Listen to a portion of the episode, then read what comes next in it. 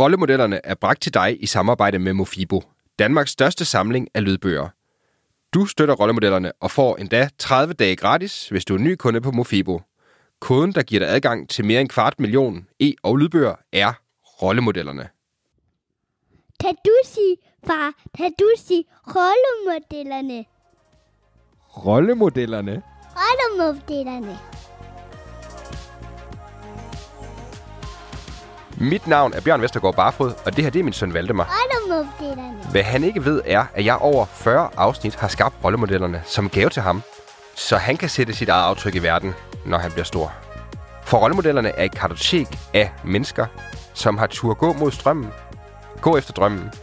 En skildring af dem, der har haft mod til at kunne og viljen til at ville.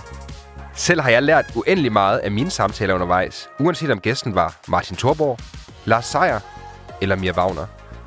Og jeg håber, at du, kære lytter, også vil lære af gæsternes erfaringer og strategier. Læn dig tilbage og lad dig blive forbløffet, berørt og måske vigtigst, inspireret. Velkommen til Rollemodellerne. Her starter du med den bedste inspiration. Ja, hej med dig, kære lytter, og rigtig hjertelig velkommen til sæsonens aller sidste afsnit af Rollemodellerne. Mit navn er Bjørn, og jeg er vært på den her podcast, og i dag der serverer jeg en ekstra lækker snak med en af landets helt store inspirationskilder, nemlig den gastronomiske superiværksætter Claus Meier. Hvis du ikke kender Claus, så ved jeg ikke under hvilket serveringsfad du har gemt dig, for Claus har gennem mere end 30 år været blandt de mest markante personligheder på mad- og iværksætterscenen i Danmark. Listen over Claus' bedrifter er så lang, at jeg vil ikke øh, gå den igennem øh, slavisk her, men øh, bare fortælle, at blandt de vigtigste ting, han har lavet, der har han blandt andet stået bag Meyers Madimperiet, som øh, tæller både Meyers Madhus, Meyers Deli, Meyers Catering og Lykkes Mose, hvor han så frasolgte det meste af den del af forretningen for år tilbage. Derudover har Claus været involveret i en række meget populære restauranter, og så driver han selvfølgelig Hotel Sejskøbing hjemme fra hans hjemstavn, Lolland. Han var også en af dem, der var forgangsmænd til hele den her nordiske madbevægelse med medejerskabet af Noma, som du måske kender, og som mange år blev kåret til verdens bedste restaurant. Det er en bevægelse, som er blevet udbredt, og som Claus blandt andet har taget med til New York, og hvor han har brugt meget af den her kærlighed, han har til mad, til at forsøge at skabe bedre forhold for socialt udsatte i både Danmark, i Bolivia og også i USA. Alt det her, det skal selvfølgelig ses i lyset af, at Claus han kommer fra Lolland oprindeligt. Han er selv vokset op i en tid, som han selv betegner som danskernes mørke alder, hvor vi havde en helt frygtelig madkultur, og det har været det, han har arbejdet på at ændre. Øh, og det er virkelig interessant og en spændende rejse, fordi Claus han er egentlig oprindeligt uddannet fra Handelshøjskolen, og øh, det var først, da han fandt sit kald på under et sabbatår i Frankrig øh, ved en konditor i Provence, at han øh, kom ind på retningen her med at ændre danskernes madvaner, og det har han gjort i over 30 år nu, og sat god mad på dagsordenen i Danmark. Blandt andet været Claus' arbejde, som har været med til at gøre nordisk mad til et internationalt populært fænomen.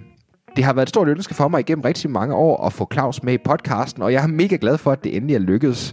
Øh, det er virkelig en fantastisk fed snak, øh, du kan vente dig, øh, og du kan høre om alt fra det her med at leve en svær barndom, og at finde sin kald ved en rollemodel i Provence, og så selvfølgelig det her med at bygge et kæmpe madimperie op, men også det at gå linen ud og ende i et mørkt hul efter en meget svær tid, som Claus han havde, da han forsøgte at etablere hans øh, forretning i New York.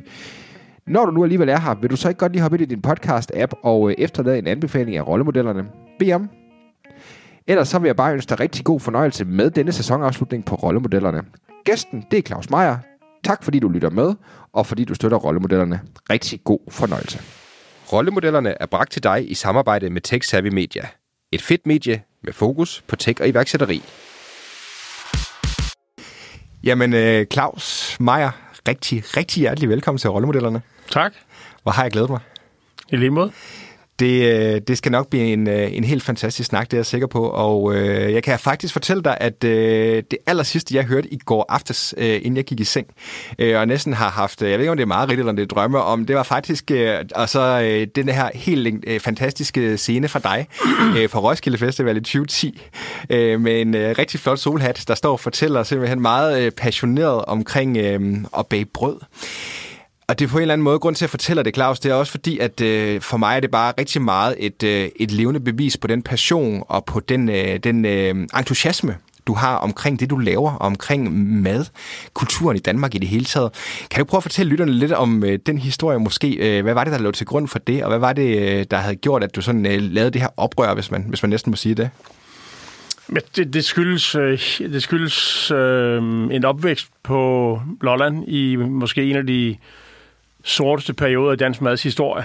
Øh, i, altså 60'erne og 70'erne, hvor, hvor mine forældre øh, havde travlt med alle mulige ting. Det gik godt, økonomien voksede, og de havde begge to udarbejde, og øh, min mor hun gad ligesom ikke lave mad. Hendes mormor havde lavet mad hele livet, min mor ville ikke lave mad.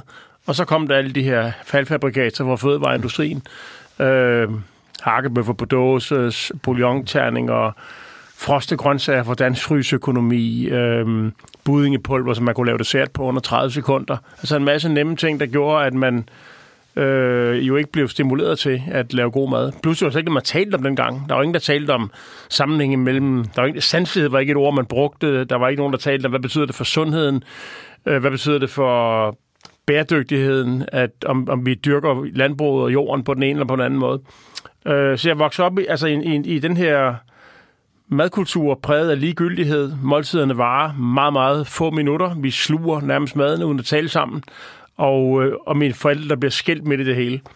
Og, mm, og hvis man lige springer fem år videre hurtigt frem til, der var jeg 18 år gammel, så kommer jeg i huset i Frankrig som, altså som au pair, starter i Paris og ender efter en smitsom leverbetændelse hos en familie i Sydfrankrig, som altså hvis liv er øh, altså essensen af fransk gastronomi i skolealder. Han var fjerde generations kok og konditor, og hun sad i butikken og solgte kager og brød og selskaber.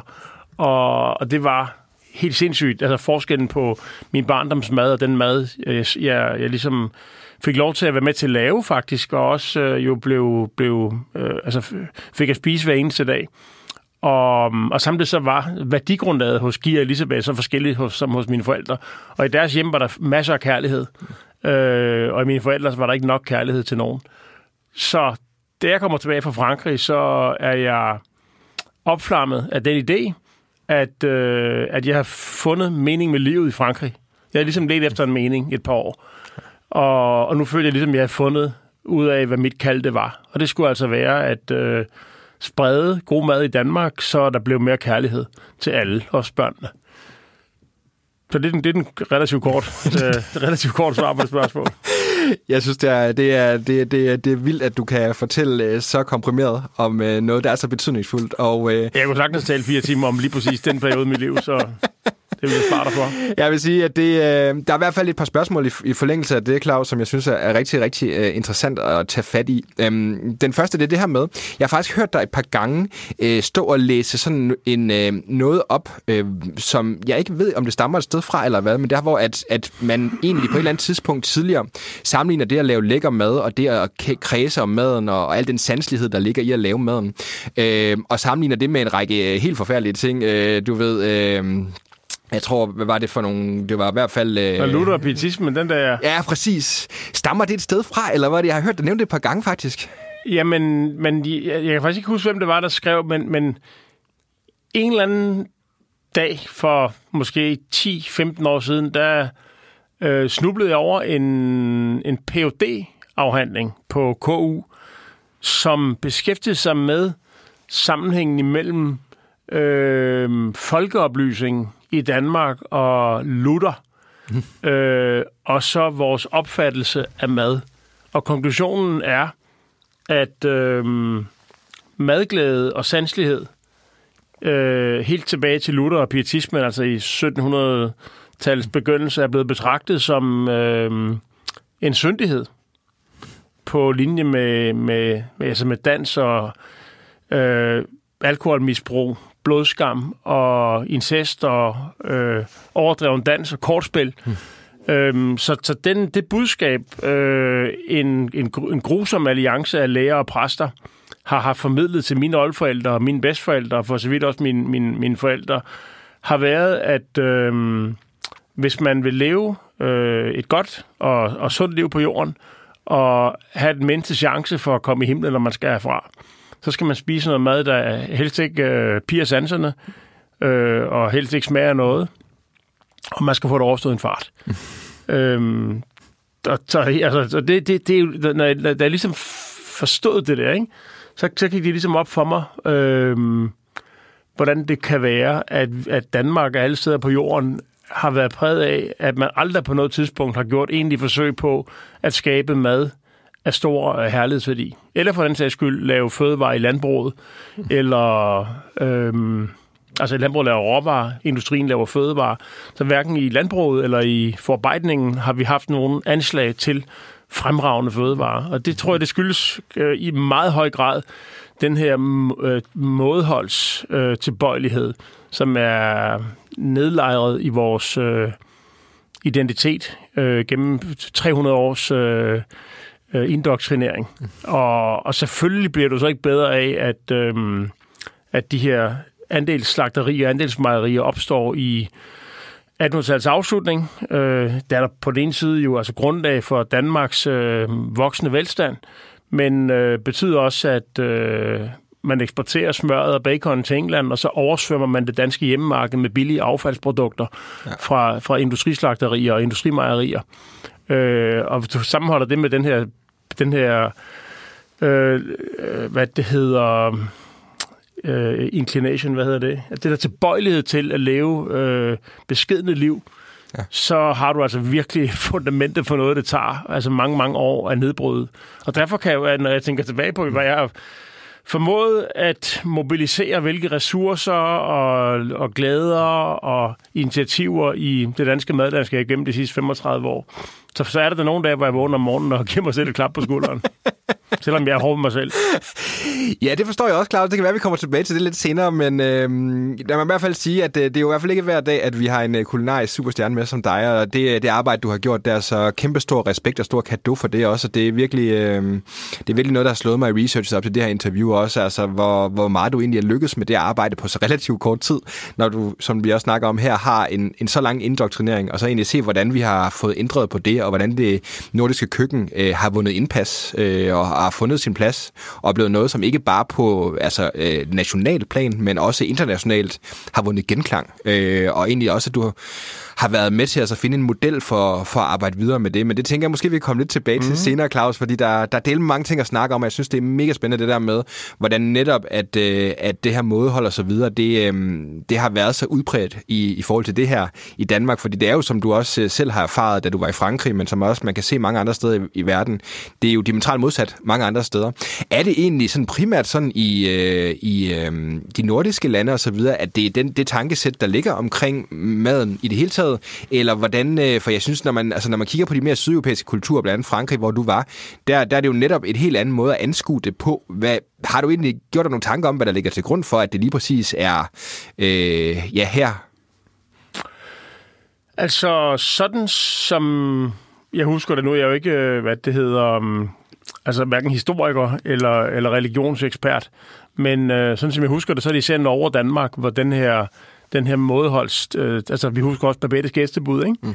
Så det er Danmark og Norge, hvor det har fundet sted. Svenskerne har jo, har jo på sin vis øh, i forhold til maden været lidt mere, haft et lidt, lidt større internationalt udsyn.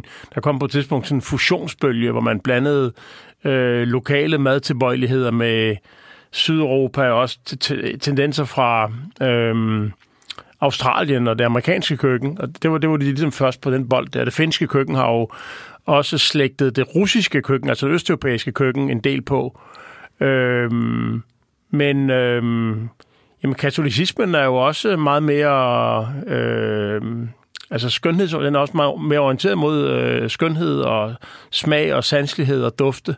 Øhm, så, så, så, så tror jeg bare, altså der er jo også noget helt andet, der gør sig gældende, som man nok ikke skal glemme, det er, at øh, forudsætningen for et, et stort køkken, der folder sig ud, ikke? det er jo, øh, at der er meget stor biologisk mangfoldighed. Og der er der jo i Frankrig, man taler om, der, der i Frankrig alene, altså living aside Spanien og Italien, ikke?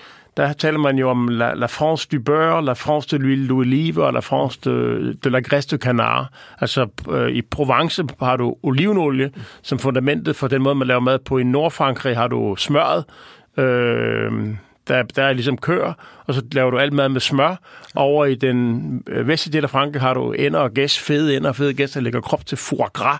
Øhm, Og, øh, og der har du sådan en helt anden, kan man sige, fedtkilde, som altså udgør ryggraden i det køkken. Men, og, men frem for alt så har du nogle meget forskellige klimaer. For Danmark, der har du det samme klima jo fra, fra hvad det hedder, um, fra Skagen til Rødby. Det har du selvfølgelig ikke i Norge, men så er der til gengæld pisse koldt nordpå, så der er grænser for, hvad der kan vokse op. Ikke? Og det er ikke ligesom en kæmpe selvforsyningsgrad, man har sat sig på i Norge. Der har du sat sig på laks og olie. Ja. Så, så, så det her med den enorm rige mangfoldighed af, af hvad det hedder, fødevarer, som er nemt at frembringe i et meget generøst klima, plus at man jo også historisk har haft en form for et verdensherredømme øh, i, ja, i Rom, og, altså Romeriet, og, men også i Frankrig. Øh, og de to forhold, stor mangfoldighed af, af råvarer, af stor forskellighed, øh, at man har haft en, har været en meget rig nation, som har været på toppen af, i verden, øh, som har haft en rig overklasse, som har stillet, øh, har, har kunne kommandere rundt med kokken og stillet krav om, at der skulle laves mm. prægtige retter, øh, og som, så kunne de ligesom... Øh, så kunne der gennem sådan en form for spille over effekt, så kunne, kunne, kunne duftene og smagen og nogle af grundrecepterne kunne så ende i hænderne på folket. Ja. Øhm, og sådan en stor øh, kulturel udveksling. Altså, måske kunne man under øh, vikingernes haven der øh, have forventet sig, at der kom lidt mere... Der var, der var en, en, en, en, et lidt spændende køkken der i middelalderen, men øh, det fortog sig.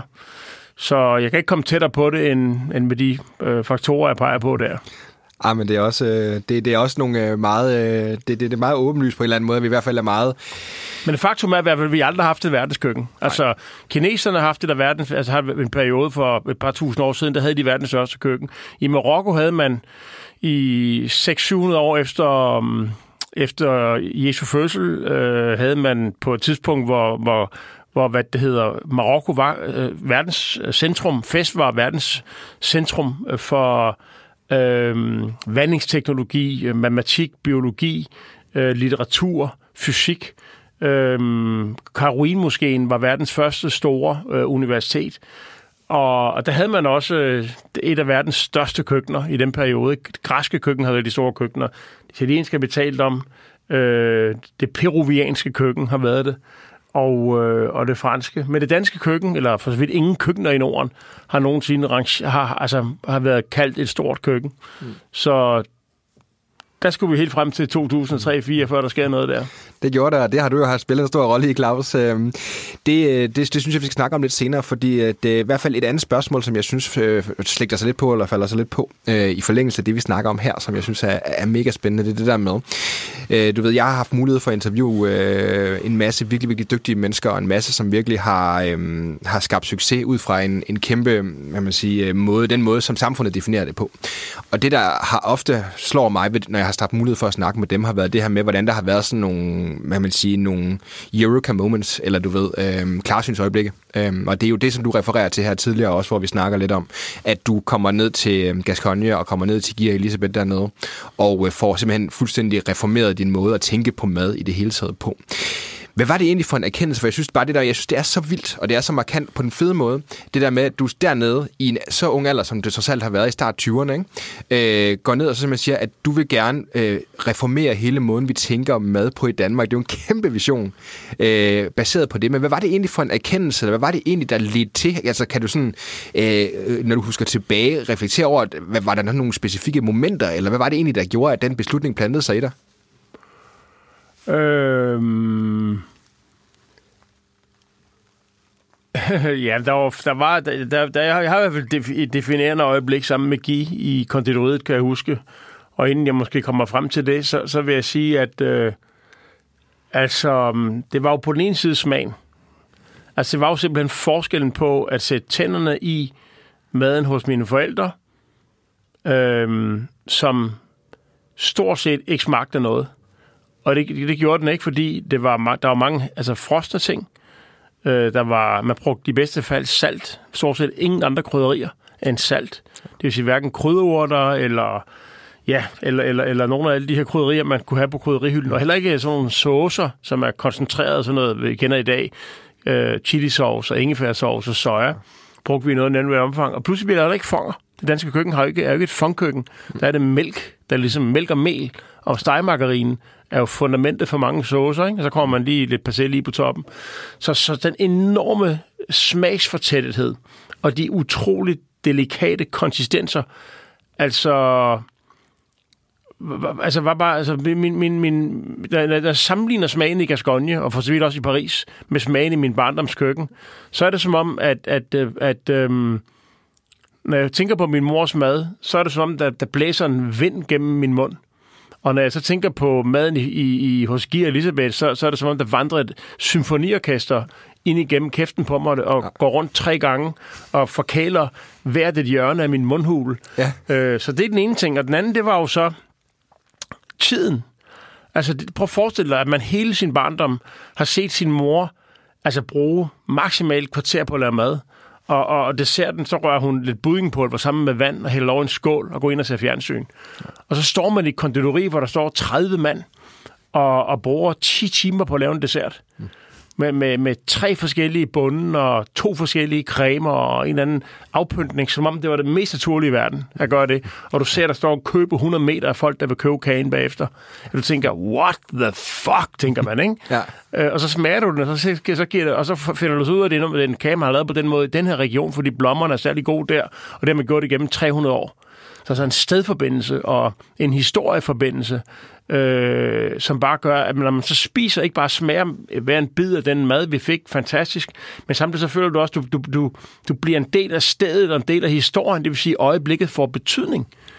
Så, så, så når ens liv pludselig bliver fuld af øjeblikke, som, som har en kæmpe betydning, øh, og, og, og man kan holde det op imod alle de andre måltider med spise i ens liv, som var blottet for betydning. Og så ligge på toppen af det, altså på toppen af det, så kommer så kærligheden. Ja. At jeg oplevede, Kia og Elisabeth elskede mig, som om jeg var deres dreng. Øh, og det gjorde de, det var jeg så ikke klar over, det var et tilfælde, jeg kom ned til dem på rekreation. De kunne ikke få børn. Øh, og, og de, altså, de valgte ligesom psy- altså, psykologisk eller emotionelt, så valgte de at adoptere mig. Jeg blev deres dreng. Mm. Og prøv at forestille dig at komme fra nogle forældre, som syntes, at man var... Min far syntes ikke, jeg var noget værd. Mm. Min mor blev alkoholiker, og det er nok i sig selv, selv dengang, hvor de var, ligesom holdt, altså var et par. Øh, så du kommer ligesom fra fem år, hvor der ikke havde været nogen voksne, der har kigget på dig med et kærligt blik. Altså, jeg vil jo venligt blik måske, men ikke et kærligt blik. Og så bliver du badet i kærlighed for to fremmede mennesker, maden smager guddommeligt. Og tænker, okay, hvad fanden er det, de har gang i her? Ikke? Ja. Og hvad, hvorfor har jeg fået lov til at se det her? Jeg følte, der var noget skæbnesvanger, næsten noget guddommeligt over ja. den oplevelse, at få lov til at... Øh, og jeg også havde... Jeg følte, jeg havde en pligt til at, at på en eller anden måde give det videre. Øh, og der er så et øjeblik, øh, der er et øjeblik, altså, hvor, hvor giver jeg, hvor, hvor min fars, altså han havde trods alt givet mig nogle ting, som jeg ikke vil, vil, vil fratage ham mere end for. Og, og to ting, som min far, øh, hvor min far har inspireret mig. Det ene, det var, at når vi, han, han tog mig op om natten og så Muhammad Ali bokse, og han var min fars store held, sammen med Tarzan og Elvis Presley. Øh, og, og de tre kunne få min, far, det kunne min far tår i øjnene. Mm. Øhm, og jeg tænkte tit, der, tænk hvis han kiggede på mig med, på samme måde, eller på min mor, og det gjorde han aldrig. øhm, så den der, så den der um, sans for helte, hvad fanden det så er for noget, ikke? Ja. Det, det, der tænker jeg bare, jeg, jeg tænkte, hvis jeg kunne blive sådan en, som min far kunne kigge på den måde der. Heldigvis øh, har jeg ligesom ikke været martret på nogen måde den følelse i, altså, på noget tidspunkt, fordi inden, altså inden jeg blev 15 år gammel, havde jeg ligesom mistet den nære kontakt til min far. Jeg kan huske den der følelse af, og måske ligger det dybt i mig, at, at jeg, jeg gerne vil foretage mig ting, som har en vis form for skønhed over sig, og, og repræsenterer en form for mod, fordi at jeg var en lille dreng, så min far elske de mennesker, ikke? Og det andet, det var, at min far, han, han havde bare dogenskab. Altså, og jeg, jeg var ligesom de fleste andre teenagebørn, smådogen. Mm. Og min far, han kunne bare slet ikke fordrage med at være dogen, så han, han, han ligesom... Øhm, ja, øh, øh brugte mere muligt for at sige, at jeg skulle skynde mig noget mere. Ikke? Og blandt andet fik jeg slået af græs. Øhm, og der, der stod han og så gav mig nogle mellemtider med sådan en ur, når jeg kørte rundt med den der græsklemaskine, så jeg kunne gøre det hurtigere og hurtigere. Ikke? Ja. Og da der er så et tidspunkt nede i Gis konditori, der hvor, hvor vi står, han havde også spillet på heste på den lokale bar. Han gik ned og drak pastis om formiddagen, ikke? når der, konditorerne stod alene tilbage sammen med et par elever, og så stod jeg også tilbage. Og så var han væk i tre timer. Og så faldt tempoet. Øhm, og samtidig så, så havde han også en forretning, hvor selvom der var sindssygt travlt, så fordi han ikke havde, han satte ikke prisen op, han, han gav virkelig mange kager væk også til folk, han kendte, og alt blev smidt ud samme dag, hvis ikke det var solgt, startede helt forfra. Altså, der var ingen Altså, der var ingen respekt for sådan produktionsøkonomi. Nej. Øhm, og en dag, der kommer han tilbage på den bar der, og, øhm, og, og jeg har stået med, med alle de her medarbejdere, som ikke havde lavet noget, og jeg vidste bare, du ved, det var, havde det været den første, at de endnu en gang nærmest ikke tjente nogen penge, og det var hans kone, det ked af. Hun sad bare derude og ekspederede, og var ligesom bare endt med at blive forelsket i ham, og øh, hun, hun var ikke fjerde generation til eller andet, vel? Og jeg synes bare, det var urimeligt, at de ikke kunne tjene penge, når der var så mange, der elskede deres ting. Og så sagde jeg til ham, da han kom tilbage der, at han, skulle, altså, han var simpelthen nødt til at gøre et eller andet. Det var useriøst, det han lavede. Jeg tog mod til mig, han var jo min, han var virkelig en faderskikkelse, og der var en form for hierarki også imellem os. Men, men jeg siger simpelthen, at hvis jeg var ham, så ville jeg fyre nogle folk, jeg ville sætte prisen op, eller også ville jeg overveje, om nogle ting, der kunne holde sig et par dage mere. Og så blev det stille. øhm, og så kom han hen til mig, og så lagde han øh, sine, øh, sin hænder på, på mine skuldre, og så siger han, øhm, Altså, han, kan, så siger, han siger direkte, Felicia Marceau har engang sagt, Le bonheur, c'est savoir ce que l'on veut, et le vouloir passionnément. Et mon fils, øh, quoi Fasil tu Lemme. Øh, og det betyder, øh, om man finder lykken eller ej i sit liv, det beror på, om man ved, hvad man vil, og om man har mod til at forfølge det med lidenskab I mon fils, quoi que tu lemme, og min søn eller min dreng, uanset hvad du gør, så lov mig, at du elsker det. Øhm, jeg ved ikke, om han har fået det videre af sin far, men så, eller så sagde han i hvert fald til mig der, ikke? at øh, han kaldte mig min dreng, øhm, og, og, og sagde de ord der, som var så forskellige for noget, min far nogensinde havde sagt til mig, fordi min far bare sagde, skynd dig nu for helvede, ja. øh, og give han sagde, øh, uanset hvad du gør, så ældste. Ikke? Så det var på det ene side forsvar for det, han selv gjorde i sin butik, at han fulgte sit hjerte og gjorde tingene på den måde, han følte, det skulle gøres. Og samtidig så var det også øh, et forsøg på at give noget videre til en ung mand. Ikke? Mm. Og det næste, han sagde, der, der, der banker han så, altså, kan man sige, sømmet i, hvis ikke jeg havde fattet det her med, øh, at der var en form for visdom i, i, i, øh, i den tid, som Guy og hans kolleger brugte på deres håndværk så, så, så, så bankede han ind med syvtommersøm, da han fulgte op på den første sætning i det her, som jeg kalder for et af mit livs definerende øjeblikke. Og så siger han, han siger, han siger, han siger, Le temps, c'est le pire ennemi, non pas seulement des métiers de bouche, mais aussi de l'amour et de l'homme, tout bref. Og det betyder, at hastværket er den værste fjende, ikke kun for øh, de gastronomiske håndværk, men også for kærligheden, Ja, for det enkelte menneske selv. Og så blev der helt, så blev der helt stille igen. Ja. Øhm, og de, de ting der altså blev fuldstændig... De, de, de er det fundament, hvorpå øh, jeg har levet mit liv. Så jeg har simpelthen gjort en dyd ud af, øh, i de mest utrolige situationer, at øh, stole på mit hjerte. Og så har jeg øh, altså brugt en hver chance, jeg har fået på at, øh, altså at på en eller anden måde hylde langsomheden. Selvom man nok kan hæve det, jeg har haft fart på i processen. Wow. Så jeg måske være villig til at ofre langsomheden i mit eget liv, for at øh, sikre langsomheden øh, i verden. Øh, og det er egentlig sjovt, fordi øh, jeg har også nogle gange faktisk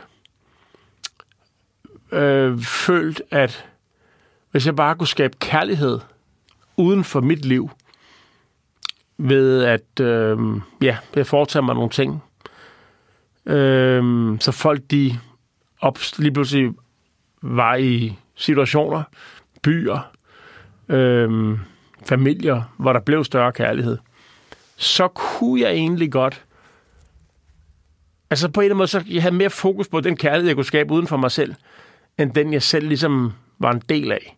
Så hvor fan det kan være, at det tog mig relativt mange år, altså måske endda 50 år, før jeg fandt en lidt bedre balance imellem kærligheden i mit eget liv, altså i forhold til min familie, øh, og så um, den der trang til at skabe mest mulig kærlighed i verden.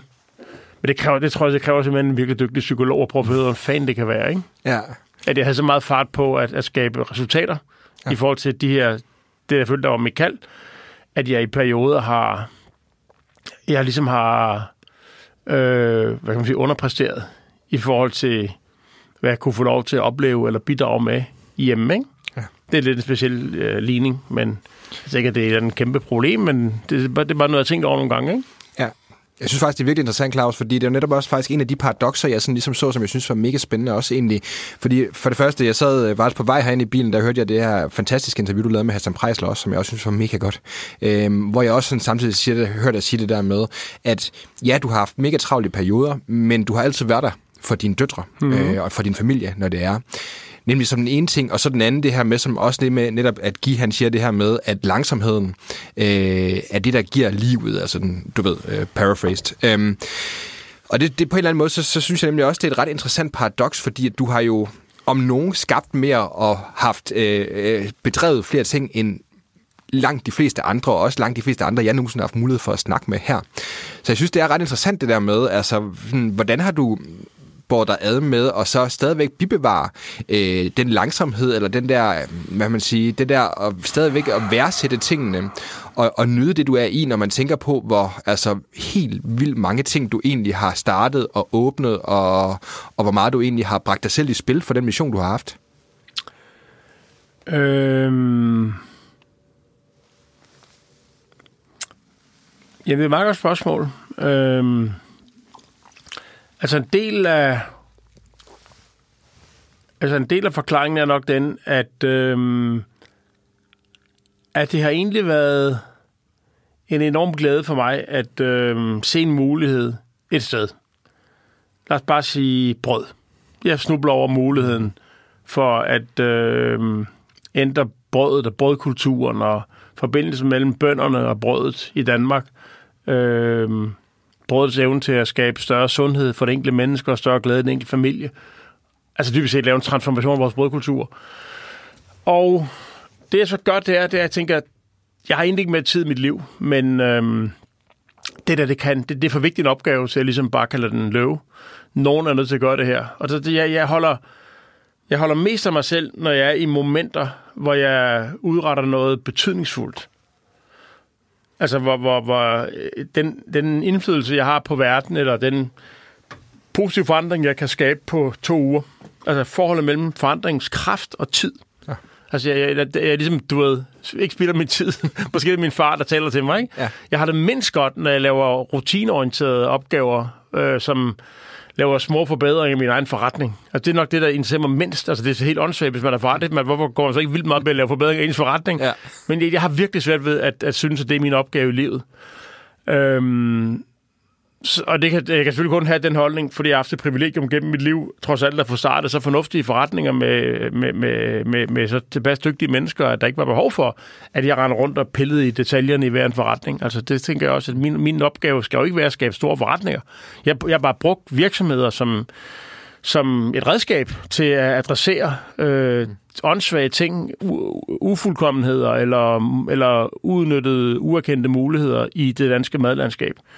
Øhm, så, så du kan sige, at som erhvervsmand har jeg jo ligesom valgt, øh, ud fra den erkendelse, at det var nok sådan, jeg gjorde den største forskel, at jeg ikke skulle vige mit eget personlige liv til at tilbringe øh, 80 timer om ugen på nøjagtigt den samme arbejdsplads, i for jeg ligesom, øh, lad os sige, ville lave verdens bedste restaurant, eller verdens øh, bedste øh, deli, eller verdens bedste bageri.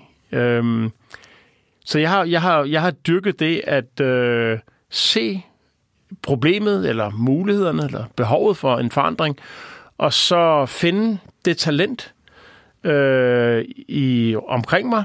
Øh, typisk nogen, der ikke var ansat på det tidspunkt, som jeg så har lavet et øh, partnerskab med, hvor de bliver medejere af ja, for det første af virksomheden, men også af den øh, forandring, man skaber, og forhåbentlig kan finde glæde og næring i det.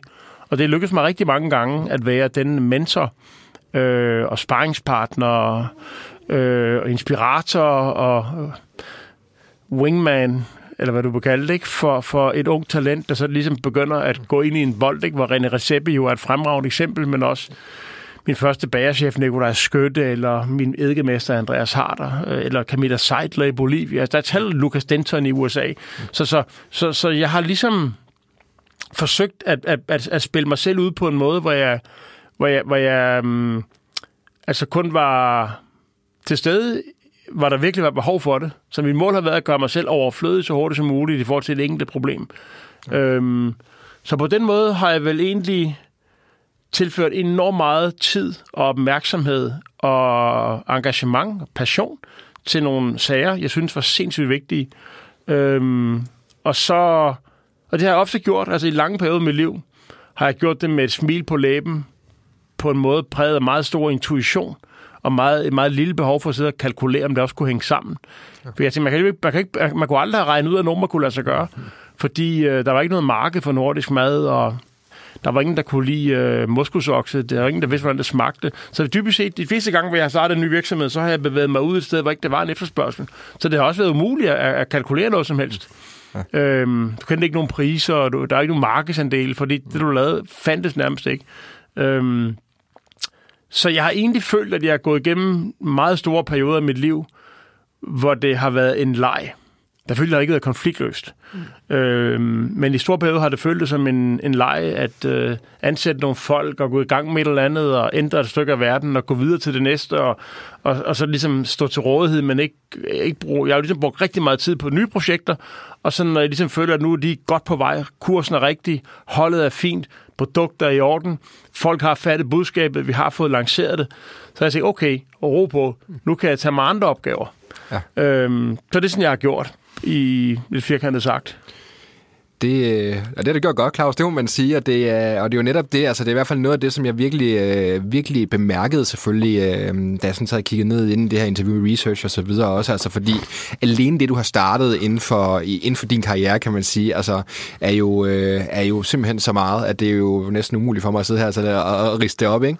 Øh, i det her interview, øh, interview, men det er, det er bare, virkelig fascinerende, hvordan du har lykkes dig at, at, at, at altså komme i mål med alle de her ting også, fordi en af de ting, som jeg også har hørt dig lidt sige, det kan vi måske også snakke lidt om, det er det her med, at du har også haft lidt udfordringer med at lukke ting igen, altså så gå ned bagved. Jeg kunne fornemme umiddelbart, synes jeg, det var et relativt nyere interview, jeg læste med dig, hvor du snakker om, at du faktisk var begyndt at så skære fra nu, og også sådan skære lidt mere ind til benet. Kan du ikke prøve at fortælle om, for det første den der med proces med, at, at du ikke har svært ved at vende ryggen til ting, men måske lige så høj grad også det der med, øhm, hvordan du har, har sådan fået skåret fra, fordi det er nok et, for mig i hvert fald, et meget universelt tema for mange mennesker her i, øh, i 2021. Det her med, at øh, vi har nok lidt for meget på tallerkenen i forhold til, hvad vi reelt øh, måske øh, har tid til. Ja, altså jeg er jo nok øh, bare grundlæggende, jeg er nok bare sådan en samler, mere end sådan et fokusmenneske, ikke? Ja. Øhm, og så har jeg også tit tænkt, øh, altså et godt eksempel har været, når jeg nu har haft en, lad os sige, en cateringforretning eller en, eller en, en kantinevirksomhed, som har tjent rigtig gode penge i, i meget lange perioder, hvorfor skal jeg så bruge nogle af pengene på at starte et øh, hotel i en lille købstad på Lolland. Altså, mm, og der har jeg ligesom haft en omvendte følelse. Jeg har sagt, at jeg først en gang har lovet nogen nede i Saxkøbing, at vi laver det her hotel, og vi vil være en god nabo i byen, og vi vil arbejde for, at øh, alle mulige samarbejder med menneskerne i byen, og for at hotellet trækker, altså bliver, bliver en kilde til glæde for borgere og turister osv., ikke? så og det lykkes nogenlunde på den, altså at, at, at, levere på de punkter, men ikke nødvendigvis øh, levere tilsvarende på en økonomisk bundlinje. Så har jeg virkelig, så har jeg haft den holdning, at, øh, at, at sådan må det være. Det er ligesom, hvis man, man får, hvis man nu fik 10 børn, og de var ikke alle sammen lige perfekte, skulle man så bare fjerne de børn, der, der havde nogle skavanker, ja. og så bare nøjes med de perfekte børn. Ja. Og, og det er ikke altid, bestyrelsen har været enig, men jeg har jo ligesom i stor periode ejet virksomheden, og så har jeg, så jeg har ligesom bare haft den holdning, at jeg har holdt øh, alt det, jeg har startet, altså man mente, det, det var fuldstændig håbløst, ikke? så har jeg bare kørt det videre og holdt det kørende.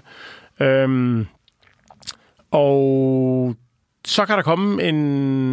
en øh, altså, jeg har egentlig været rigtig glad for det. Altså, jeg, jeg er ikke gået op i, om, om jeg har tabt en million det ene sted, fordi jeg har vundet fem med det andet, vel? Fordi så var der stadig 4 millioner tilbage. ja. og hvad så, ikke altså? Så, ja. Og jeg har, jeg har altid elsket de, mine skæve... Øh, mine skæve, haltende børn lige så meget, som jeg elskede de store, fine, prægtige pragteksemplar, der bare stormer derud af. Ja. Det må jeg sige. Jeg har elsket alle altså virksomhederne, helt uafhængig af, hvordan de har performet økonomisk. Det er derfor, jeg har elsket dem mere, som, ikke, som havde det svært ved at performe økonomisk. Mm. Og, og tit er det også der, hvor der er den største skønhedsværdi i projektet, at, man, øhm, at, man, at det kan være sværest at få økonomien til at flyve. Ikke? Ja. Og jeg har jo, jeg tror ikke komme bag på nogen, jeg har en, jeg har en stor øh, en sensibilitet over for projekters skønhedsværdi. Jeg starter ikke virksomheder for at blive rig, eller for at få mange ansatte, eller for at slå konkurrenter ihjel, mm. eller for at vende markedsandel. Jeg starter typisk virksomheder som ikke, på et marked, der ikke findes, og jeg åbner noget op og skaber mulighed for andre mennesker. Øhm, og, og, og det er i høj grad øh, projektets øh, skønhedsværdi, der, der tænder mig. Så selvfølgelig har jeg ikke bare lukket ting, som, som havde høj skønhedsværdi, og som ikke tjente penge. De få gange kan jeg, kan jeg komme i tanke om noget, hvor jeg har lavet noget, som var semi-uskønt, og som også tabte penge.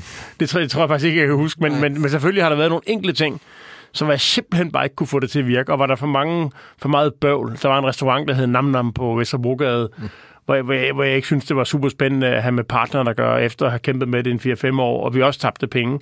Maden smagte skide godt, folk elskede den, men vi kunne simpelthen ikke få økonomien ting sammen, og det var ikke særlig berigende at have det partnerskab, og der var jeg nødt til at trække stikket på et tidspunkt.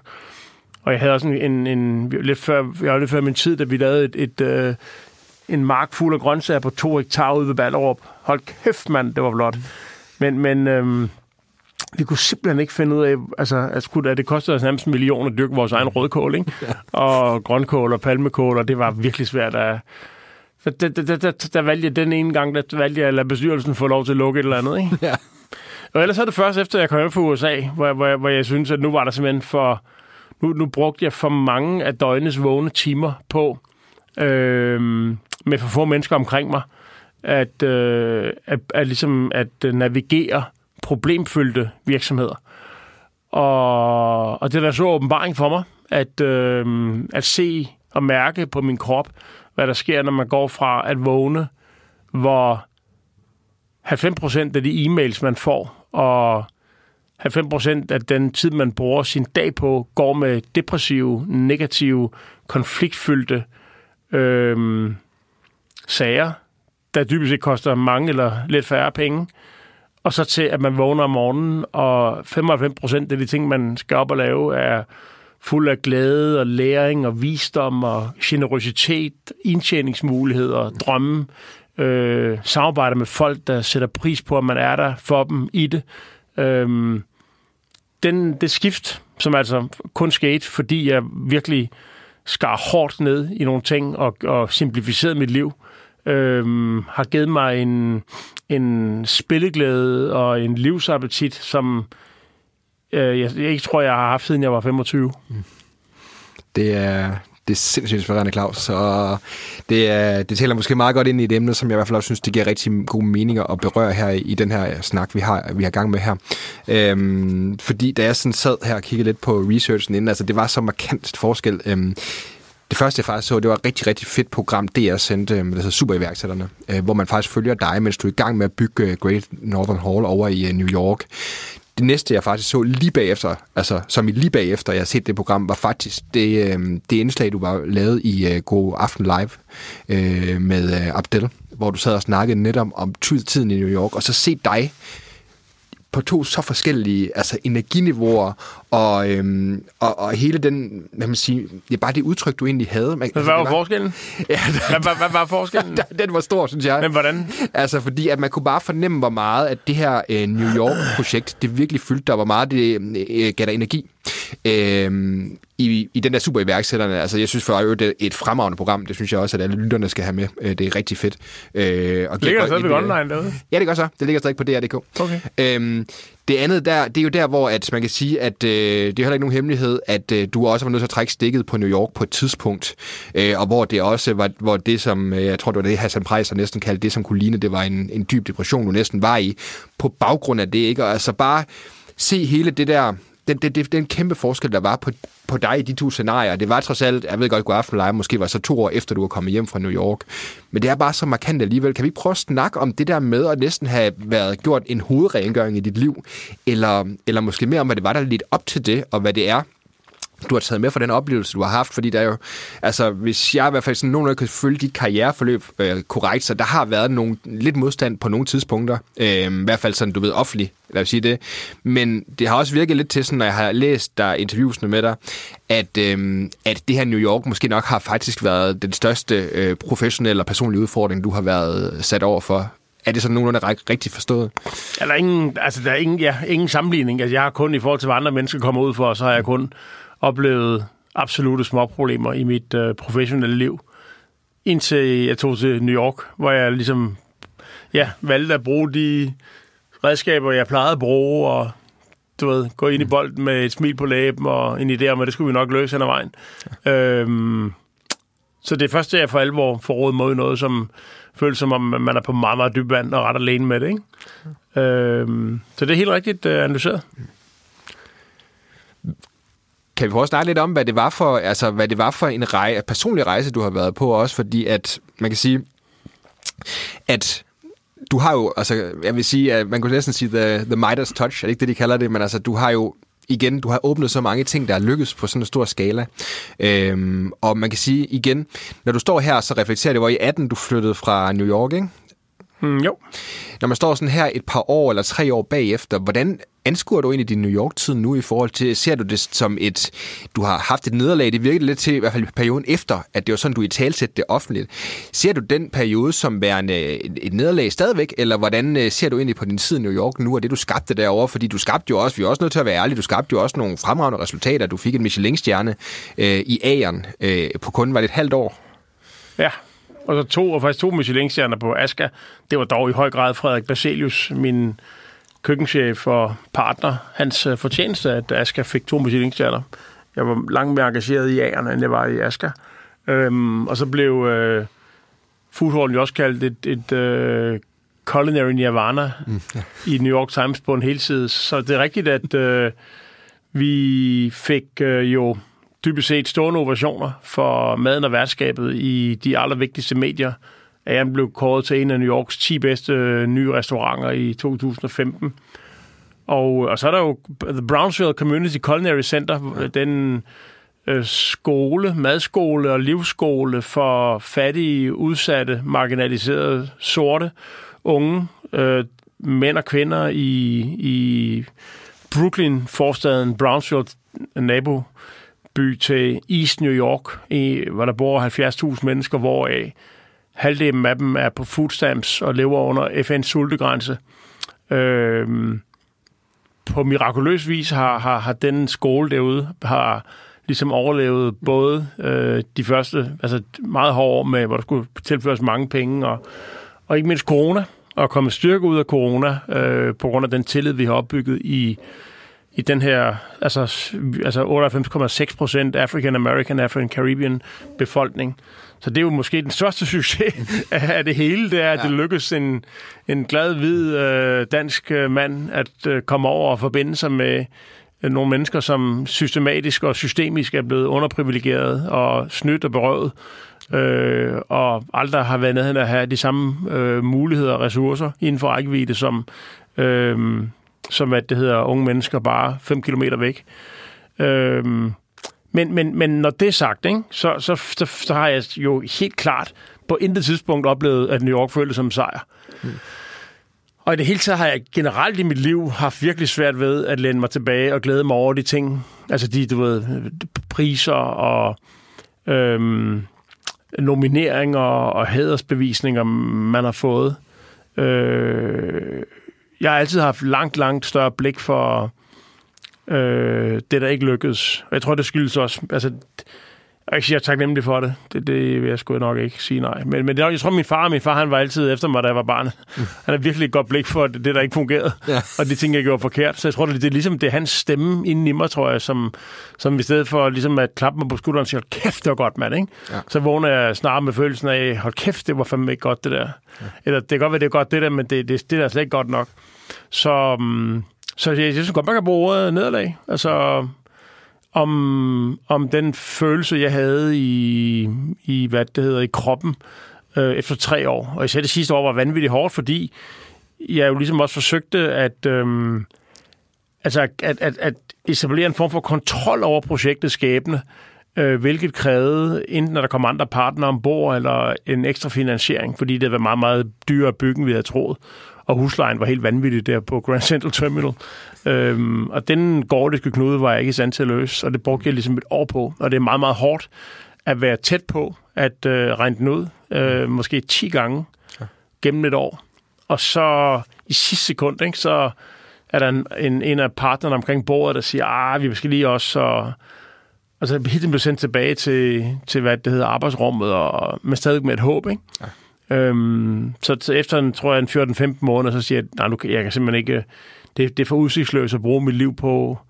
Øh, og det, også, det bliver også begyndt at blive økonomisk, øh, altså seriøst udfordrende.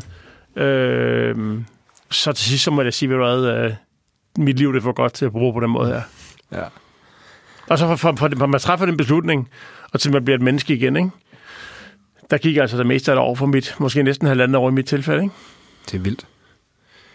Kan du prøve at fortælle lidt om, hvordan den proces, der var det der års tid? Hvad, altså, for du kom tilbage her til Danmark, øh, og du kom tilbage og arbejdede i Meyers igen. Man skal sige, at en del af Meyers, øh, at, at de ting, der er, er blevet solgt til en kapitalfond for, for, for år tilbage, ikke? Ja, så i 15, nej, det er vel 6, er det vel nok i... Ja, må ikke det er 15, 14, 14, tror jeg, 14 faktisk. Der er det, bortset fra fodboldklubben Nykøbing FC, Hotel Saxkøbing øh, på Lolland og frugtplantagerne på Lilleø og Meyers Spishus i Lyngby der, der sælger jeg ligesom, øh, eller vi øh, fusionerer med Lykkes Mose, og så sælger vi 70% til Dansk Vækstkapital og IK, og beholder til sammen 30% af virksomheden. Øhm, og så den kommer jeg tilbage, og jeg tror efter, må ikke der går et halvt år, før jeg begynder at... Øh, ja, det gør det nok. Der går et halvt år, og så tager jeg, så, så, så, så finder jeg ud af med den nye direktør, der er kommet Jesper Ugerhøj i Mars, øhm, som i høj grad havde et øh, andet blik for, for udfordringerne, i, udfordringerne i Mars og, og, og, og, og mit talent for at få det bedste frem i virksomheden. Så vi finder ligesom en aftale, hvor jeg bliver genindsat som en form for chefredaktør. Ja. Øhm, så der går lige et halvt år, hvor jeg ligesom bare, du ved, afvikler og får styr på det hus, vi skal bo i, som vi har haft lejet ud i tre år, som var en anelse belastet af det haven, der var fuld af ukrudt og lort. altså, haven var et godt billede på, hvordan det hele så ud, ikke? så, så, så går jeg i gang det er mig, så, og ender med, øhm, ja, hvis ikke min sidste år under corona, at øh, opleve en kæmpe, kæmpe glæde. Fordi jeg, der, der er ligesom... Det, det, status quo er jævnet med jorden, og um, en, en lang række nøglemedarbejdere havde ligesom ikke nogen virksomhed at drifte, fordi alt var lukket ned der i marts. Så begyndte vi jo at, at få, få sjove idéer, og, og, om min sans for at se muligheder i, i mørket øh, resulterede i både drivhusrestauranter og et, et, et festival slash skovtursprojekt øh, i Råleje, midt imellem de to, øh, hvad det hedder, tempofyldte byer, Hornbæk og Tisvilde, og øh, en drive-in-bio, hvor man både kunne spise på noget, der minder om en restaurant, dog i sin bil, og se film på et tidspunkt, hvor både restauranter og biografer var lukket og sådan noget. Og det blev ligesom selvforstærkende, det der. Når først du begynder, ligesom hvis du begynder at vende kampe med et fodbehold, ikke? Så, så bliver du ligesom, så får du sådan en, en fornemmelse for at vende, og du ved, når du kigger på kammeraterne, så vi går ind og vender den der, ikke? Og så, så, så det, det er ligesom afledet en helt anden, en, en, en genfødt selvtillid. Øhm, men også bare helt, det tog mig ligesom, Altså, jeg gik jo rundt og havde ikke lyst til at kigge folk i øjnene, fordi jeg synes jeg var en, en, en, en, en taber. Øh, og jeg følte mig... Jeg kunne ikke have ikke blik for alt, det jeg havde udrettet før USA, eller for de fine ting, der var lykkedes i USA. Jeg, havde mere, det, jeg blev mere opslugt af min egen følelse af at være en taber. Ja. Øhm, så jeg kiggede ned i, i gaden, og jeg kunne ikke glæde mig over, at andre mennesker lykkedes med noget, fordi det bekræftede mig selv i, hvor elendig jeg var. Og så en eller anden i løbet af en, jeg ved ikke, om det kom sådan, det, kom, det føltes som, det kom på få uger, øh, hvor jeg takket være nogle forskellige ting, der sker. Jeg har en meget, meget afgørende gåsur med en, en, en mand, der hedder Henrik Bosrup, ude ved Uderslev Mose. Jeg øh, begynder at lytte til nogle gospelsange, øh, hvor, hvor flere af dem handlede om, at, øh, at det ikke er din skyld. Øh, og Gud har din ryg. Øh, og også en meget klog mand, øh, Erik, som, som jeg havde nogle samtaler med, og en gammel mentor Tage, som sagde, ja der Claus, vi skal nok øh, få styr på det her. Så der sker ligesom sådan nogle gode ting. Og så på en eller anden måde, så begynder jeg ligesom at leve mit liv i taknemmelighed. Og det var, øh, det, var faktisk, det, det, det, skulle, det øjeblik, hvor du begynder at kigge ud i verden, men med, i en følelse af taknemmelighed, i stedet for øh, med en følelse af, at øh, du har mistet en masse ting, eller du kunne have meget mere end det, du har. Det øjeblik, hvor du møder andre mennesker og livet, og åbner dine øjne for verdens øh, skønhed, og alle andre menneskers øh, evner og muligheder og gode og dårlige sider.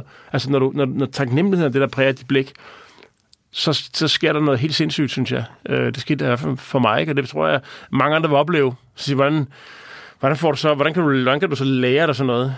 Det har jeg ikke lige øvet mig på at skulle tale om. Men, øhm, men øhm, hvordan, hvordan, hvordan går man fra at være et utaknemmeligt svin til at være et menneske opfyldt af taknemmelighed? Jeg ved det simpelthen ikke. Men, men det er klart, hvis du har fået nogle... Altså, hvis du ligesom har været nede i et meget, meget dybt mørke, og så du begynder at kunne se en lille smule lys, ikke? så bliver du glad for det jo. Jeg tror, det, jeg tror også, det var simpelthen situationen i sig selv. Ja.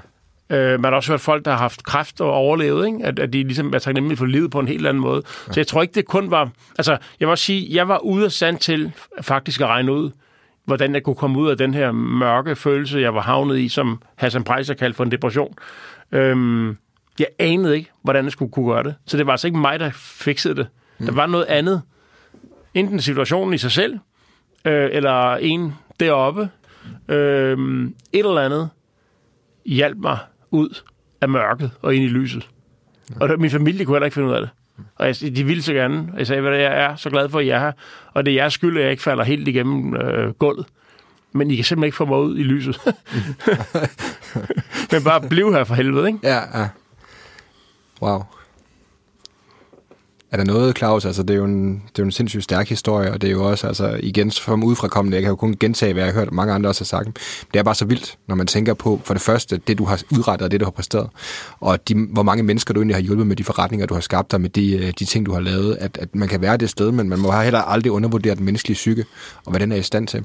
Er der nogle ting, du sådan har gjort, øh, øh igen, som du selv siger, det er nok svært at give en opskrift på, hvordan man går fra at være et utaknemmeligt svin, til at være en øh, taknemmeligheds... Øh, en meget taknemmelig person. Men er der nogle ting, du gør anderledes, kan du mærke i dit eget liv her øh, efter det, og efter du har haft de her oplevelser?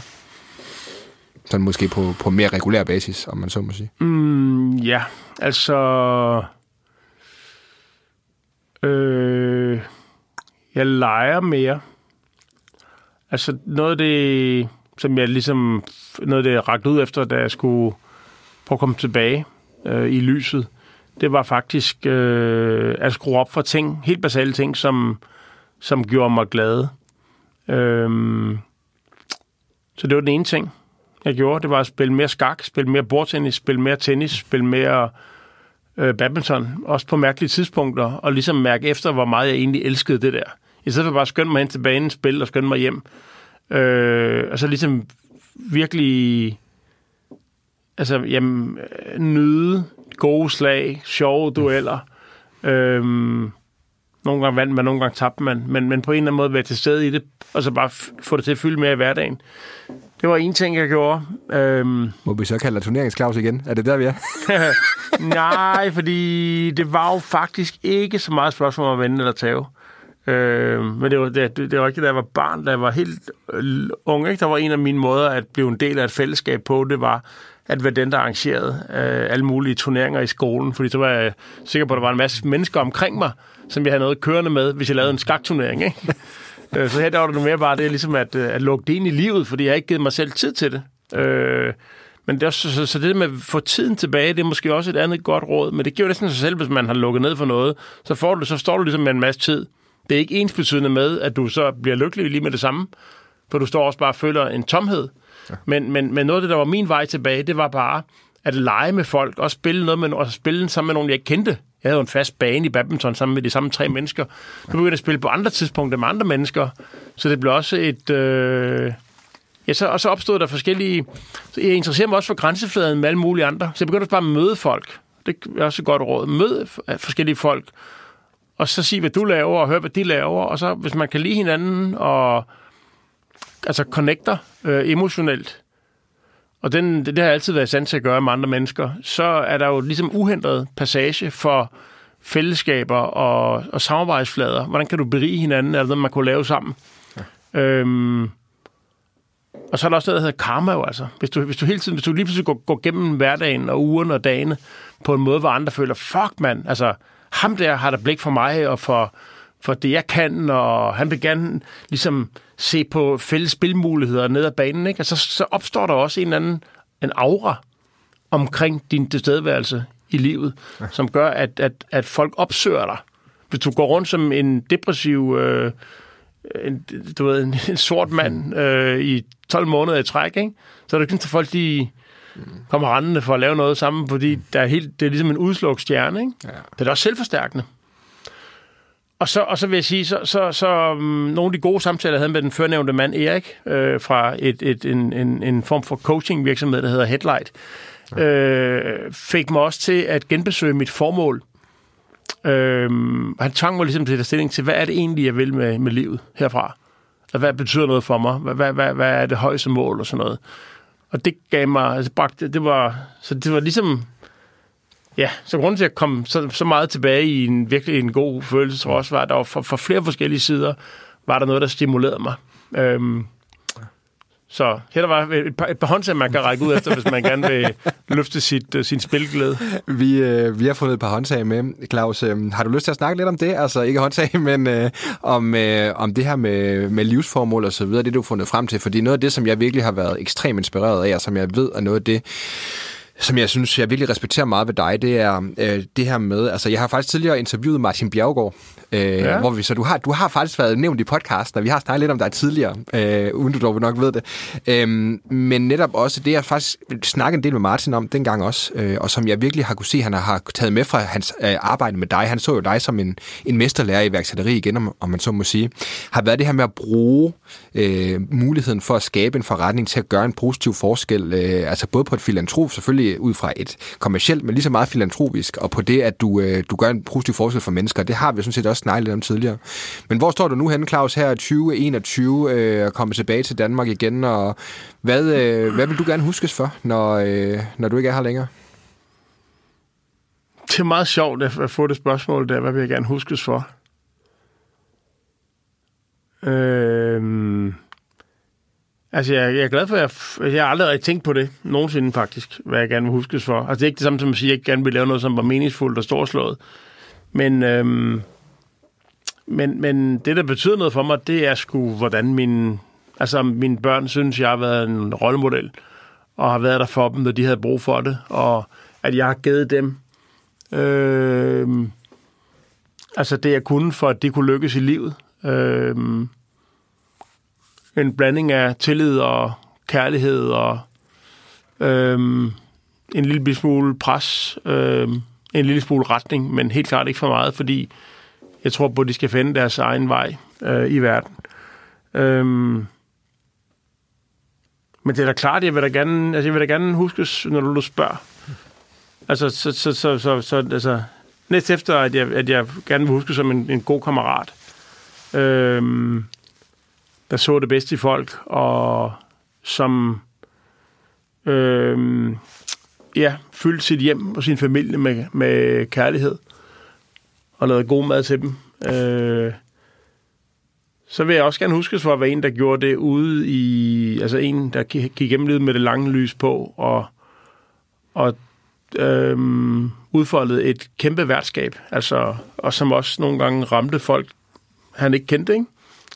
Jeg, jeg synes jo for, for så vidt, altså det er jo lidt, altså, min erkendelse, den er, den er muligvis ikke universel, vel, men jeg tænker, at øh, det at øh, vokse op og, og blive et ja, blive voksent øh, mod en menneske, øh, handler vel om i en eller anden forstand, at man påtager sig et voksende værtskab altså en større, et større og større ansvar, eller kommer til at betyde mere og mere, hvis ikke for mange, så for nogle få.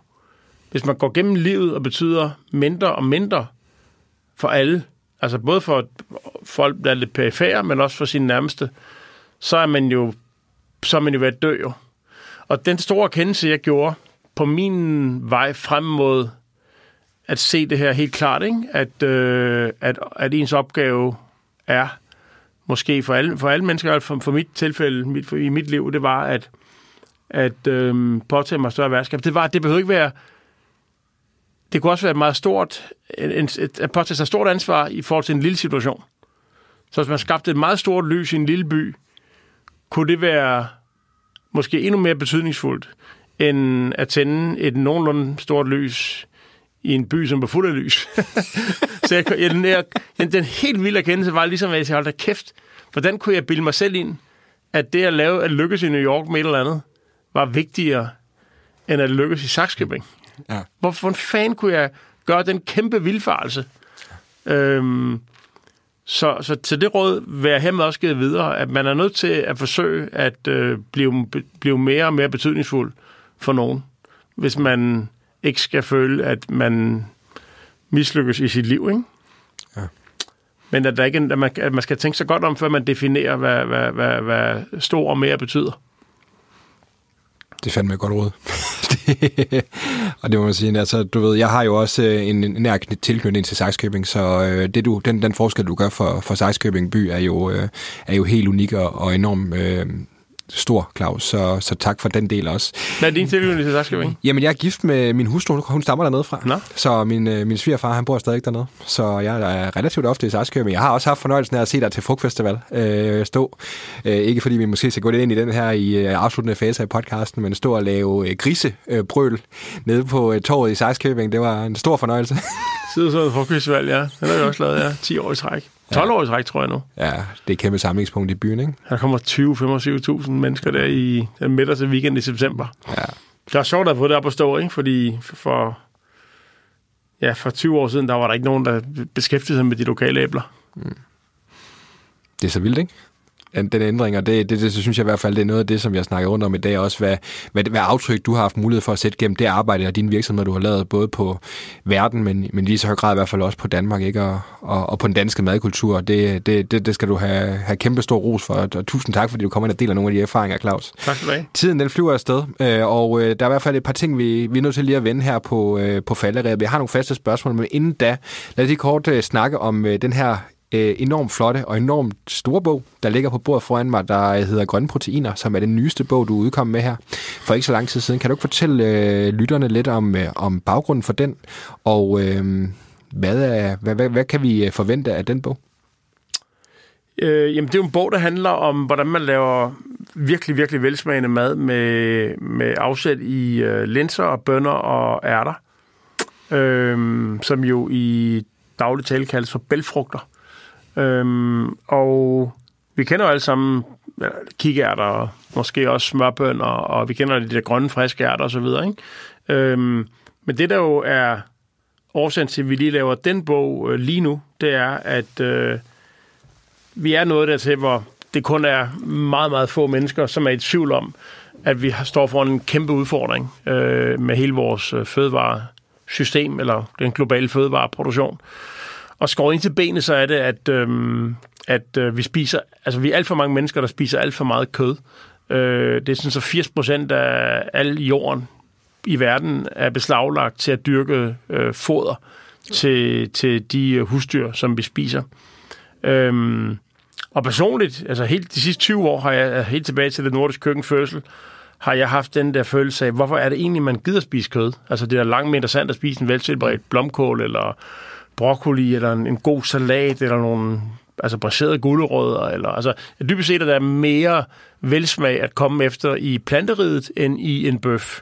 Mm. Øh, men, men faktum er, at øh, for, måske fordi vi ikke er dygtige til at tilberede grøntsagerne, eller på grund af noget status, mm. så er det ligesom kødet, der løber med laverbærne. Øhm, men nu er der jo rigtig, rigtig mange, der bliver vegetarer, og nogle bliver flexitar, og nogle bliver veganere. Så der er jo, altså, den, den unge generation har jo i den grad taget det her problem. Det er også dem, der skal sætte børn i verden, som skal leve med deres forældres... Altså, vi, var jo, vi andre var jo ikke klogere, end vi var, da vi mm. begyndte at lave mad som 20-årige for 30 år siden, vel? Men, mm. men, men de unge, der vokser op i dag, de ved godt, at det er en brændende platform, de står på. Ja. Så så det her det er ligesom en, en bog om, øh, hvor, hvor, der, hvor der ikke er noget kød i. Altså det, det er dybest set en, en, en, en vejledning til, hvordan man i sit hverdagskøkken kan, kan lave mad, der er mættende og øh, fuldt ud så næringsrig, som hvis du har spist kød, og som efter vores mening smager mindst lige så godt. Så det er opskrifter, det er flere hundrede opskrifter med, med hvad det hedder, de her bælfrugter, som bliver til supper og salater og gryderetter, frikadeller og farsbrød og alt det, du kender. Ja, Og så nogle også eksotiske, spændende kongeretter fra de etniske køkkener selvfølgelig, er Ja. der i.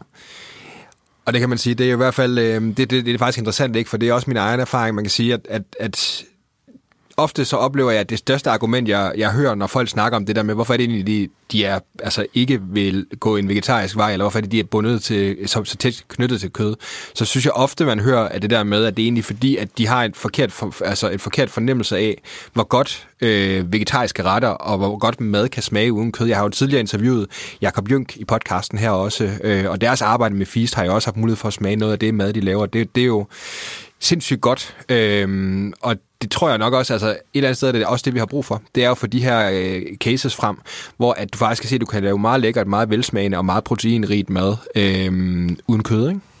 Okay. Det er... Jeg er ikke kommet i gang med bogen nu, jeg jeg lige har læst dit, øh, dit forord, men øh, vi må se, om vi kan... En god starter, det er persillerødsuppen med, med grønne ærter øh, på side 250. meget, meget nemt. ja. At der, du vil se, bare komme tingene ned i gryden og lade det koge en halv time, til det ligesom smelter sammen. Ja. Så det er, det, det er et moderne bud på... At man siger, det er et moderne bud på gule ærter, ikke? Ja, jamen det, øh, det øh, tror jeg, jeg må hjem og præsentere og se, om vi kan få det lavet, Claus. Det, øh, jeg vil i hvert fald glæde mig til at komme i gang med at prøve de her lækre opskrifter. En sidste ting, jeg tænker, som jeg egentlig faktisk godt lige kunne tænke mig at høre dit, øh, dit, øh, dine tanker på, inden vi springer ombord i de sidste øh, spørgsmål her, øh, Claus, det er det her med, noget af det, som, øh, som jeg også synes er, er mega fascinerende øh, ved hele den øh, rejse, du har været på. Noget af det, som jeg virkelig øh, også respekterer, det er det der med for mig, øh, jer, der går ud og, og åbner øh, en virksomhed i eget navn. Øh, at det her med, at du er så ansvarlig for alt, hvad der sker med mig, også fordi du har sat jer navn på. Jeg har også tidligere interviewet for eksempel Johan Bylov, og har gjort det samme. Også bare processen fra, at ligesom du kommer fra den erkendelse til, øh, af, fra erkendelsen med, at, du, øh, at det er det her, du vil. Du vil ændre den danske madkultur. Og så egentlig til der, hvor du står i dag, har åbnet øh, måske 50, 60, 70 forskellige projekter. Øh, det, det ved jeg ikke engang, hvor mange det er, men i hvert fald enormt mange. Hvad er den vigtigste erfaring, du har taget med for det der med egentlig at være Claus, der lige kom hjem fra Frankrig, øh, og så til at stå her, hvor du står nu, øh, ja, så mange år senere? Den vigtigste erfaring i, i hvad det hedder... I det der med at få dig selv, øh, få dig selv og din egen vision og dit eget øh, drive ud over rampen. Ja. Øhm, altså, tænker, hvordan, er mit eget, hvordan, hvordan jeg får løst betydningsfulde opgaver, som i den sidste ende er noget, man bliver anerkendt for, eller tænker du på, hvordan man får sit navn så kendt så hurtigt som muligt? Hvad? Nej, det er det første. Det første? Altså, ja. Jamen, det handler jo altså, det handler alene om at øh, finde, altså, at finde de opgaver, som du påtager dig gennem de virksomheder, du starter, som virkelig betyder noget i samfundet. Altså, det er jo virkelig, det er, det er jo simpelthen en langtidsholdbar recept. Er du stedet for at kigge efter, hvor kan du tjene flest mulige penge i en fart, no matter what, så siger du, hvor, hvor er der nogle opgaver, som man kunne påtage sig at løse, som vil få hele landet til at, måske endda verden, til dybest set at klappe af det, der foregik, hvis de kunne se det. Ja. Øhm, hvis du, hvis du, hvis du giver dig, hvis du laver din virksomhed, bygger dem i det, i det, i det space, hvor du løser opgaver. Der er nogle kunder, der betaler for et eller andet, men du gør også den verden, du befinder dig i, bedre. Øh, og du løser opgaver, andre ikke påtager sig. Du finder det sweet spot der, ikke? Ja. Øhm, så får du medvind på cykelstien. Det kan godt være, der er andre steder, hvor du kan tjene flere penge hurtigere, hvis du er heldig. Ja. Men det der, det er et sted, hvor du ikke får ret mange fjender. Der er ikke ret mange konkurrenter. Og, mm, og du øhm, bliver også på en eller anden måde kendt og anerkendt for at være en godartet størrelse, fordi du systematisk, fordi det er din strategi, skaber større muligheder og flere muligheder og mere berigelse uden for dig selv end inden for din virksomhed.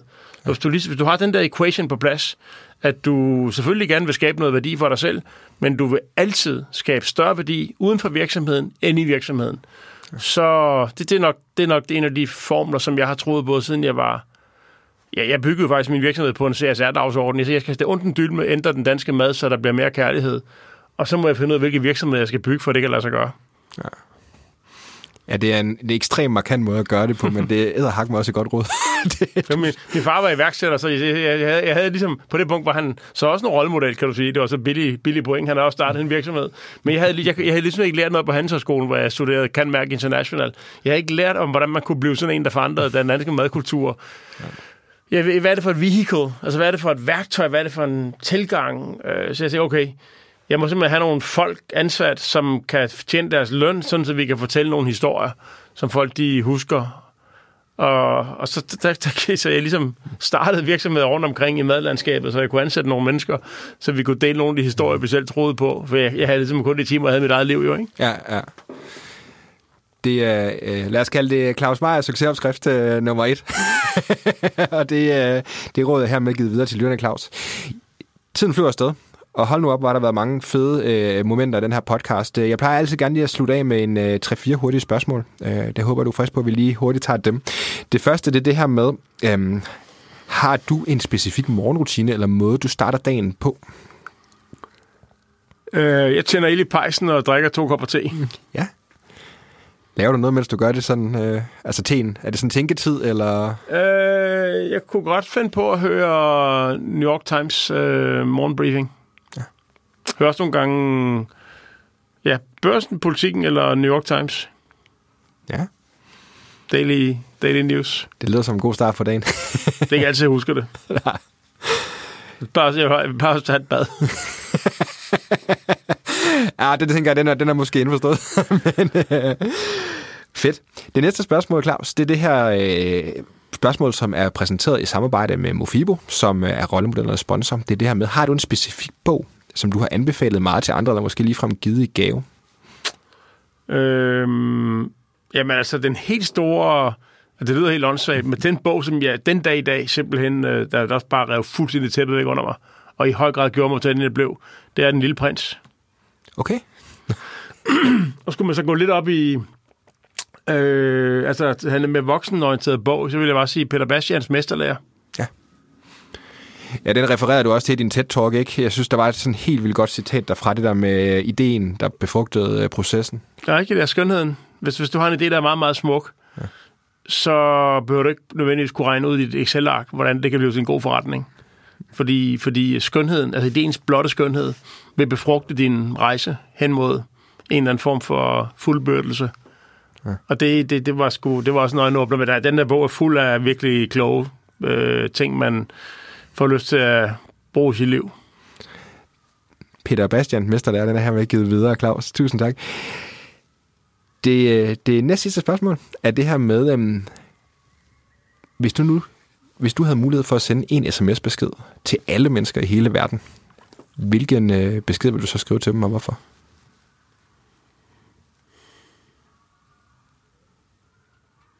En sms, vi skal holde dig kæft for spørgsmål. ja. ja, vi skal slutte af på noget sjovt, ikke? Øh, jeg tror, jeg vil sige... Øh, tilgive dem. Hvorfor? Mm, fordi jeg tror, kærligheden starter ligesom der, ikke? Altså, vi, vi, vi, vi, vi, vi mange går rundt og er opfyldt af enten had, eller jalousi, eller øhm, bare dårlige følelser omkring noget, der er foregået tidligere i deres liv i forhold til andre mennesker. Og hvis man ligesom råder op i det, så øhm, man skulle måske sige, tilgive dem og tilgive dig selv. Mm. Ikke? Ja. Ja. Det var det, jeg selv gjorde. Jeg tilgav jo ligesom mig selv også. Det første, jeg tilgav mig selv jo, ikke? At jeg ligesom fik mit liv tilbage. Så måske skulle der både stå, tilgive dem og tilgive dig selv. Altså, så, er du, så, er du, så, så møder du måske de mennesker, du møder i dit liv, som du mødte verden, da du var tre år gammel, og havde tillid til alle, og elskede alt, hvad der var omkring dig, ikke? fordi du aldrig var blevet gjort. Du har ikke, ingen har gjort dig ondt. Det er vildt. Det, det, det, det, det er virkelig en stærk point. Jeg tænker næsten på det hver eneste dag, når jeg ser vores datter. Hun er syv måneder gammel nu, og hun står og er helt perfekt, når hun vågner. Ikke? Fuld af tillid. Øh, og ja, det, hun vågner bare med et smil. Der er ingenting. Det er bare, altså, ja. Verden er god, ikke? Og det er verden jo egentlig også, hvis man lader den være det, ikke? Og det er måske den, det er den stemning, vi skal tilbage til, ikke? Ja. Hvis vi skal have det, det, det fulde udbytte ud af resten af vores liv. Ja. Og fokusere på det, der, der, der binder os mennesker sammen, i stedet for det modsatte, ikke? Men det kan vi jo hurtigt blive enige om. Claus, jeg har øh, et enkelt spørgsmål tilbage. Øhm, og det er det her med, hvad er det bedste råd, du nogensinde har fået?